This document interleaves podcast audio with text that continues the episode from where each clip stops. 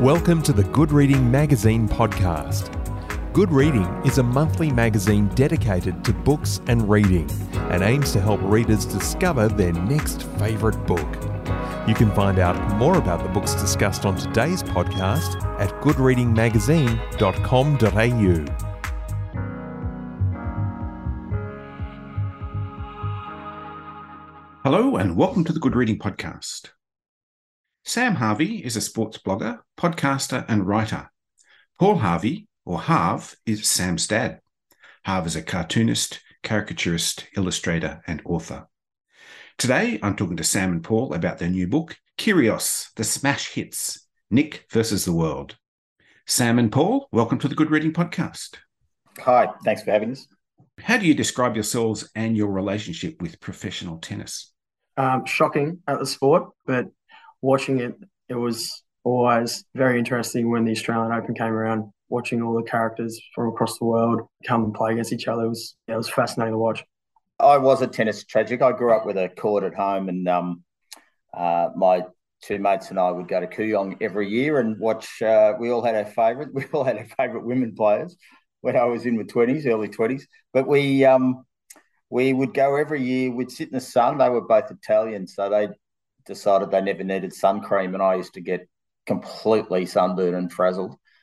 Um, Kooyong back in those days was all open without any shelter, but um, I loved it. And I, funnily enough, I loved McEnroe. He was my favourite, but um, I sort of got that temper thing that McEnroe had because I had it. But um, I did lose interest in tennis for years, and I, I always liked Hewitt. I liked Rafter, but um, I think Hewitt got me back, and um, I think Kyrgios has continued that. I love watching him play. Well, you went to school with Pat Cash, didn't you? I did. I did. I went to just for a few years. I went to school with Pat Cash, so he was an interesting fellow to follow. You didn't pick up anything uh, tennis wise from Pat Rafter. Uh, no, no, probably more McEnroe. I threw the racket a bit. oh well, that's very um, Nick Kyrgios. So you obviously it got something going there, something in common. Now, Nick Kyrgios is clearly a talented tennis player, but one of Australia's favourite pastimes is cutting down tall poppies like Nick. Very true. Is Nick Kyrgios misunderstood, or is it us, or is it him? I personally think he's misunderstood. I think any any athlete that gets scrutinised as much as him at such a young age, you kind of de- develop a coping mechanism. And yeah, sometimes he lashes out in interviews, but I, I feel like he does enjoy giving a show, really showing off his tennis skills. I, I feel like he, he loves doing that side of things, but w- when it comes to the media, I feel like over the years he's always now in the mindset that they're just going to look for ways to bring him down. Uh, we're an interesting couple of views on Kyrgios because I, I have a theory that anybody over 50 thinks he's a bit of a deal. And I think the tall poppy thing I'm, I'm hoping is changing subtly as time goes by. I, I think the younger generation or the Gen Zs and the millennials are much more likely to be accepting of people's faults, whereas I think my generation are much harder. And I think the book, if the book had been written by somebody over 50, it would have been a, a, a much different book. It would have been a lot more critical book. And I think Sam brings a um, an understanding to Kyrgios and uh, and I think a, a better view of the media and the way the media work, the way the media set you up to fall. Because there's a story in your successes, and there's just as great a story in the in you toppling over the edge. Well, I think with the media wise, he changed a lot of perceptions with the bushfire appeal and all the fantastic work he did there. I, think people got to really see a side of Nick that isn't really portrayed when he's playing tennis because in the heat of the moment, you're competitive, you're trying to win, um, you, you just want that success. But um, I, I feel like with the bushfire appeal, layers of the onion were brought away and the, the public got to see a side of Nick that his his mum especially sees and his dad sees and his family sees. So I think that was really important for Nick and his story. Um, yeah, and I, I think it's really it's really helped the more so Australians because I I feel like everyone around the world across the globe love him. They absolutely love him. When when I was talking to Tony Jones during the interview for the book, he said England loves him. He's, he's like the next Shane Warne over there. The, the, entire public loves him. The Yanks love him too. It's just this Australia's still just trying to, yeah, find a way find a way to love him. But I, I think that's that's the the thing about Nick. You love him and you hate him at the same time. And that's pushed by the media narrative again. If the if the narrative is that we want you to love Kyrgios, they'll talk about his charity and his yeah. what he did um, with the fires. But if the media narrative is that we think he's a knob, then they're going to go hard, and you're not going to see that good side of him. And it, and it changes, it evolves. And I think younger, as I said, younger generation are more attuned to that, whereas my generation like to fall in and pile on. Yes, we're, we're very quick to judge Nick. It seems that uh, some of his peers or former tennis players, and one in particular is John McEnroe, what is it about Kyrgios that brings out that sort of double standard in McEnroe? It's an interesting question because I, I feel like, especially as a commentator, there's always that underlying pressure that McEnroe has to say something every time something happens with Nick.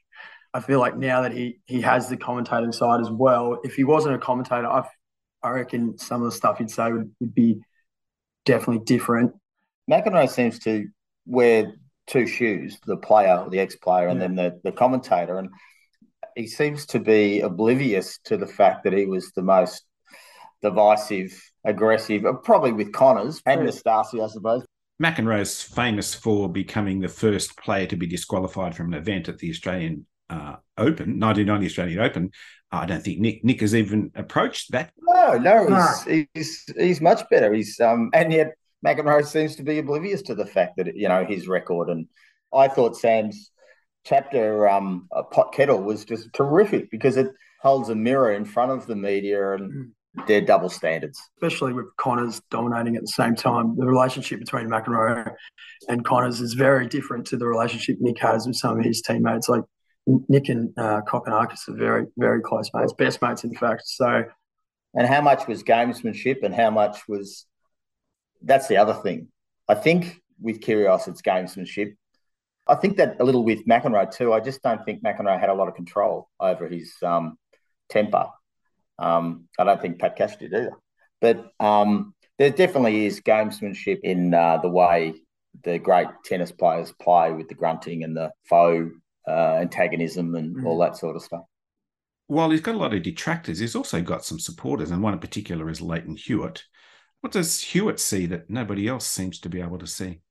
I, I think Hewitt sees a lot of himself in, in Nick and the way he's gone about it, pushed into the spotlight very early, beaten Nadal when he was yeah not even 21. So smashed in the media when he was little, when he was young. Yeah, well, uh, people do forget that Lleyton had a few ups and downs with certain things he said in the media and certain things he did on the court. And I, I feel like Lleyton over time grew and definitely grew on Australia as a public. And I think Nick slowly, slowly moving that way. And I think that's why Lleyton really understands Nick and he can see that the path that he went down during his career and then post career. I, I feel like he can see that in Nick. Aussies are a fickle bunch. We like to pile on, but we also like a winner.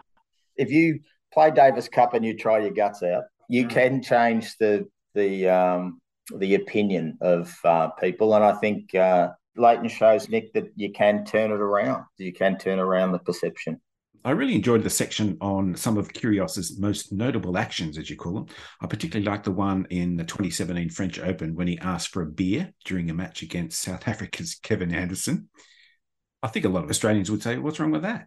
I personally don't see anything wrong with it. I, I think that's a little bit of flavour. I, I, yeah, when, when I was researching certain parts of the book, I, I came across a story that a, a, a player, I believe, he was playing at Wimbledon in the 20s, and they they he had a butler serve him champagne during the game, and it got to the point where he couldn't even hold up his racket. He was he was passing out on on the on the court, and it, yeah, it's just looking back at where tennis is where tennis has come from, and and how scrutinised it is now. I think yeah, yeah, he adds that funny Australian element to it, definitely. That all sounds very civilized to me. I also really like this one, and I think it says a lot about Nick. Um, I was distracted by a hot chick in the crowd.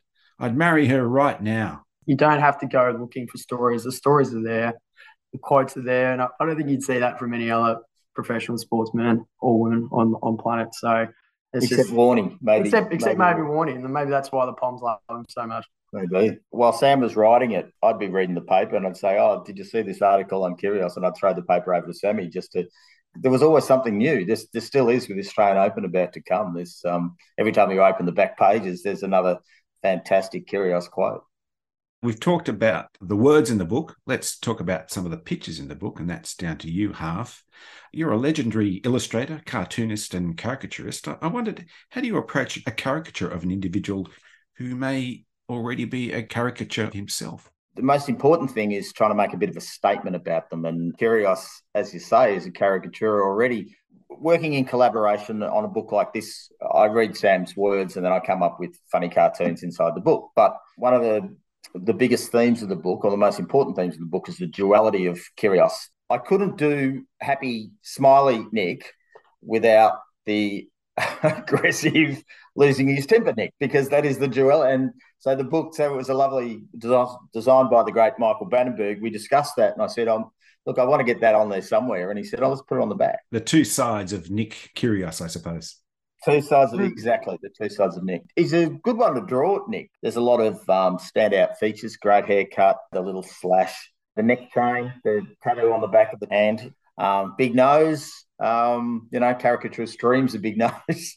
Very chiseled features, the beard, the you know the the sculpted beard. He's he's wonderful to draw. Really, it was a lot of fun playing with the different curious expressions. You know, because he because he's not all yelling and screaming and you know he's poking his tongue out. He's he's mugging to the cameras. He's he's trying to find his own fun in the game as he plays, and he's I think that's why he brings in the spectators and he plays a little bit. I think I think at the end of the day, he just doesn't take the game too seriously, does he? No, no, not at all. And that's I feel like that is well represented in the book, and I I reckon that's why he has uh, a lot of followers, slowly getting a lot of followers of course, part of the job of a caricature is to bring out the personality of the subject, not merely the physical features. How difficult is that with someone like Nick? I love caricature. I've been doing it about 30 years. So over time, you develop the ability to pick up things about people and the way they stand and the, and uh, the way their face falls and all those sorts of things very, very quickly. Sometimes, you know, in, in minutes. I think it's just a bit of a trained skill. But I love the nuance of Kyrgios because he's a tall man and he tends and tall people, really tall people, tend to slouch and slump a little bit. So he's got a bit of a slouch. He's got a bit of a slump. He's got a long, skinny neck.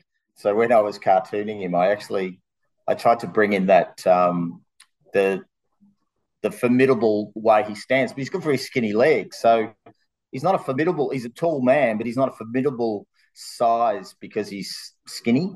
Is it that kind of slouch that he has, that swagger that uh, so offends us? It takes a while for people to acclimatise to a, an individual like Nick with the with the personality to match. I think the swagger, it's very NBA like, isn't it? And what does he love more than anything? He loves NBA. It's I think he'd rather be a basketballer than a tennis player. And I think that's possibly another reason why guys Sam's generation get him because they're so enveloped in yeah. US sport.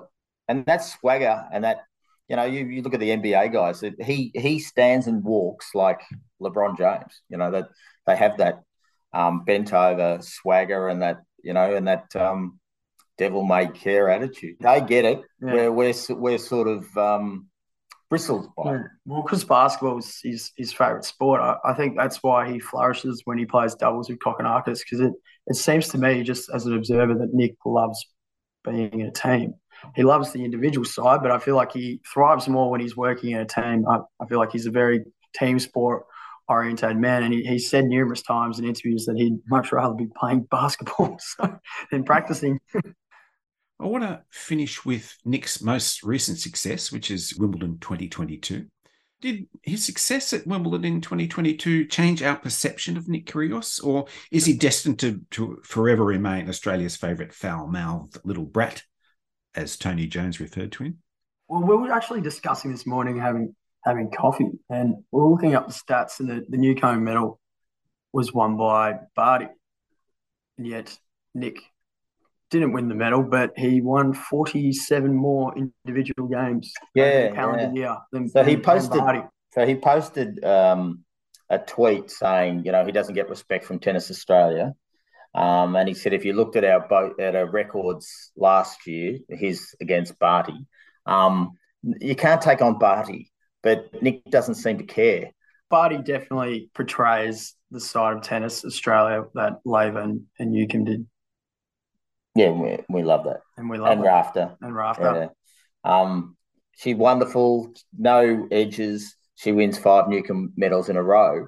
But um, as Sam was pointing out, their records last year were very similar to the point where I think Barty won 14 games and Kyrgios won 61. 61. So um, matches in doubles and singles, and they both won a Grand Slam tournament, albeit um, his was in doubles, but then he was in the Wimbledon finals. So, as I said before, we Australians love winners, you know, and we and we feel that he's close now. You know, he's, he's closer than ever. He's got a very a really big chance of winning the Australian Open this year. Does he have to win the Australian Open to change our minds? Some minds. And some minds, like Davey Warner, will never be swayed. And that will never be changed, will mm. they? Well, I, I think if the perception would change, but I, I think the people that love, as we said before, the swagger element, the Americanized NBA, NFL swagger, I feel like he's always going to have lovers and uh, and admirers around my age, so 25, and then the 20, probably the 18 year mark, even 14 year mark to mm. 25. I think you always have fans there. I've, I've, I don't think I've met someone win or lose that's my age or younger that hates him. They all, they love that. They love that energy. They love the arrogance because it reminds them of the other sports they love. In the AFL, slowly players are starting to uh, be themselves more without well with, with scrutiny, but they they they have that devil may care attitude. Jack Ginnivan, who, who plays for Collingwood, has that devil may mm. care attitude and has won many admirers, but also haters. And I, I feel like we sport in, sport in general across the globe, we're seeing more and more people like that. You look at soccer just recently in the World Cup, the flamboyance and um, arrogance in, in in the World Cup was crazy but it's it's just a different side. I think it's definitely more scrutinized if you're playing in an individual sport. The guys that love him now, he doesn't need to win to to get them on board. I think it's, I think if anything, he's he needs needs to win to get my generation over the line. And I don't think Nick cares about us. I don't think I don't think he really cares what we think of him, which is great. We want characters. I mean, we we love those um, characters in footy. We you know we we want them. We embrace them, and the newspapers love them because they can sell papers and we follow their every move. I've been talking to Sam and Paul Harvey about their new book, Kyrgios, The Smash Hits Nick versus the World. It's published by Wilkinson, and you can find it at goodreadingmagazine.com.au. My name's Greg Dobbs, and thanks for listening. Subscribe to Good Reading print and online magazine at goodreadingmagazine.com.au.